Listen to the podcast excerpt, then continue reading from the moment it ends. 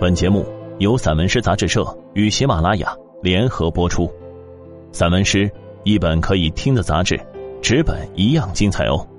融媒体阅无界，散文诗全本杂志音视频录制，可以从纸本每个作品标题旁边的二维码进入该作品及有声专辑的收听。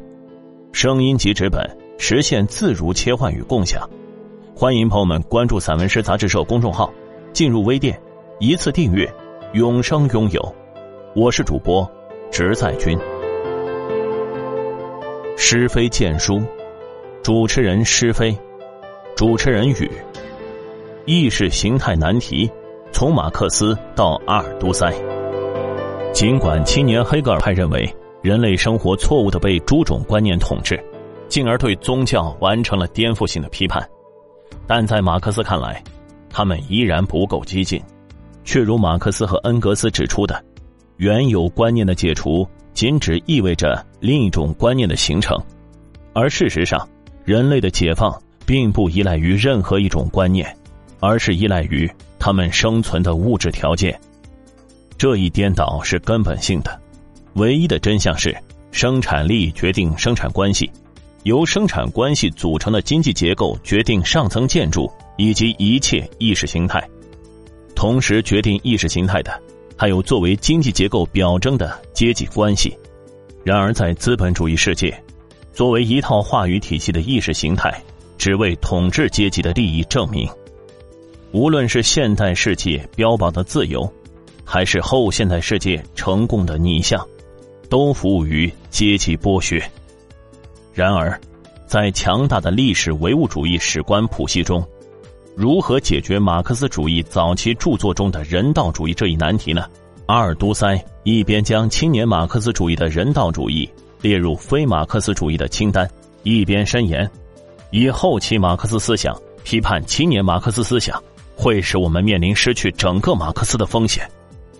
无疑，具备一种内部统一性的意识形态所具有的难题性，恰好意味着疑问和答案是同构的。意识形态。因而是一系列问题，而非一个问题。它是生成的，而非既定的。对阿尔都塞来说，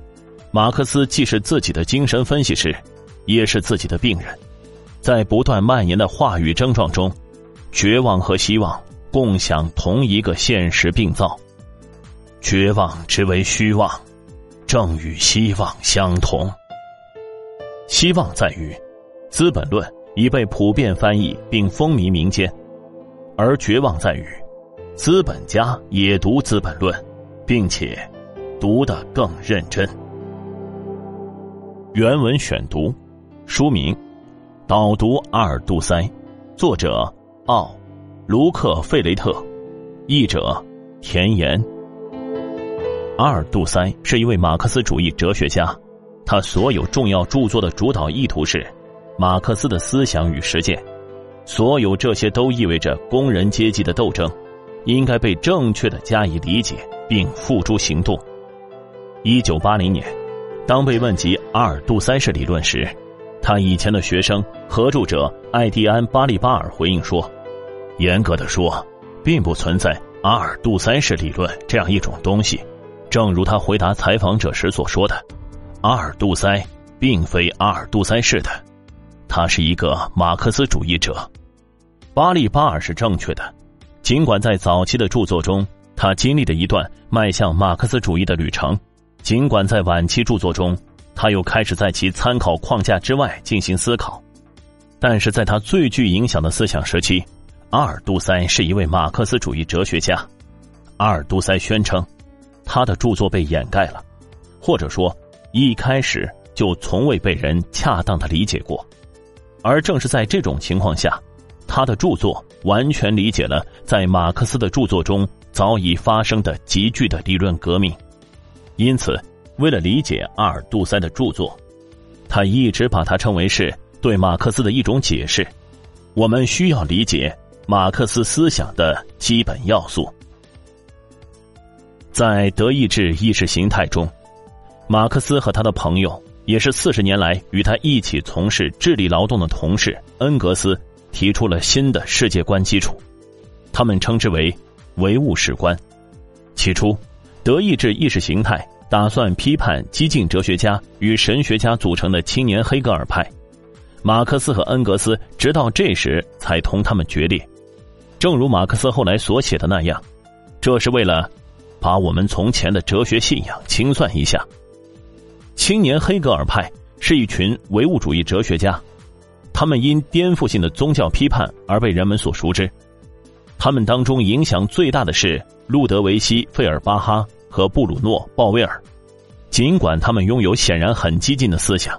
但马克思和恩格斯认为，青年黑格尔派实际上还不够激进，因为他们认为人类生活受到观念的统治。例如，他们的宗教批判。依据的是这样一种预设，即一旦废除了宗教对世界的歪曲，男男女女就可以正确理解他们的生活，并在此基础上开始让生活变得有序。但是马克思和恩格斯反对道，无论青年黑格尔派如何去批判某个观念体系，如果只用另一个观念体系进行替代的话，实际上并不会是男人和女人们。他们幻想着自己得到自由的现实生活得到一丁点改变。马克思和恩格斯写道：“他们先前的战友实际上是最大的保守派，因为人们根本不需要从观念中，而是需要从他们赖以生存的物质条件中获得解放。”马克思把青年黑格尔派称为披着狼皮的羊，并且把他们比作这样一种人：他们认为自己落水。是因为头脑中重力观念的作用使然。当然，落水者所需要的，并非与重力相异的另一种观念，而是一个救生圈。如果说青年黑格尔派认为他们能够通过改变人们的观念来改变人们的生活，那么马克思与恩格斯就是从相反的前提出发的，即正是人们赖以生存的物质条件决定了包括他们观念在内的生活的方方面面。我们开始要谈的前提，不是任意提出的，不是教条，而是一些只有在臆想中才能撇开的现实前提。这是一些现实的个人，是他们的生活和他们的物质生活条件，包括他们已有的和由他们自己的活动创造出来的物质生活条件。对于马克思和恩格斯来说，一切人类历史的首要前提是有生命的人类个体的生存。关于这些个体，要理解的首要事实在于，他们通过彼此之间以及和自然之间的关系，将自己组织起来。一旦他们从原始的自然物质材料中生产出赖以为生的工具，就把自己和其他动物区别开了。根据马克思与恩格斯的说法，当男男女女以此方式生产出他们赖以为生的工具时，他们也是在间接的生产着他们的物质生活。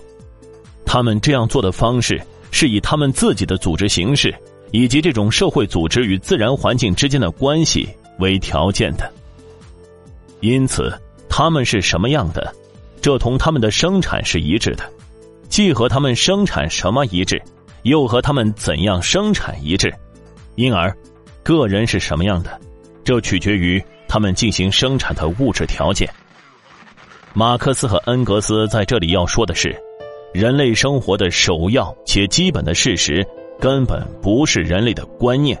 不管它是上帝、人、商品，还是别的任何一种观念，这构成了阿尔杜塞欲对他进行正确阐释的马克思主义世界观的首要前提。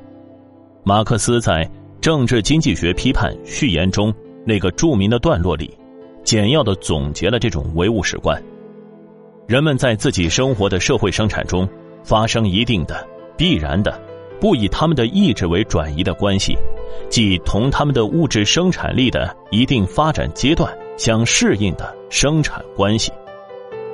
这些生产关系的总和构成社会的经济结构，既有法律的和政治的上层建筑树立其上，并有一定的社会意识形式与之相适应的现实基础。物质生活的生产方式制约着整个社会生活、政治生活和精神生活的过程，不是人们的意识决定人们的存在，相反，是人们的社会存在决定人们的意识。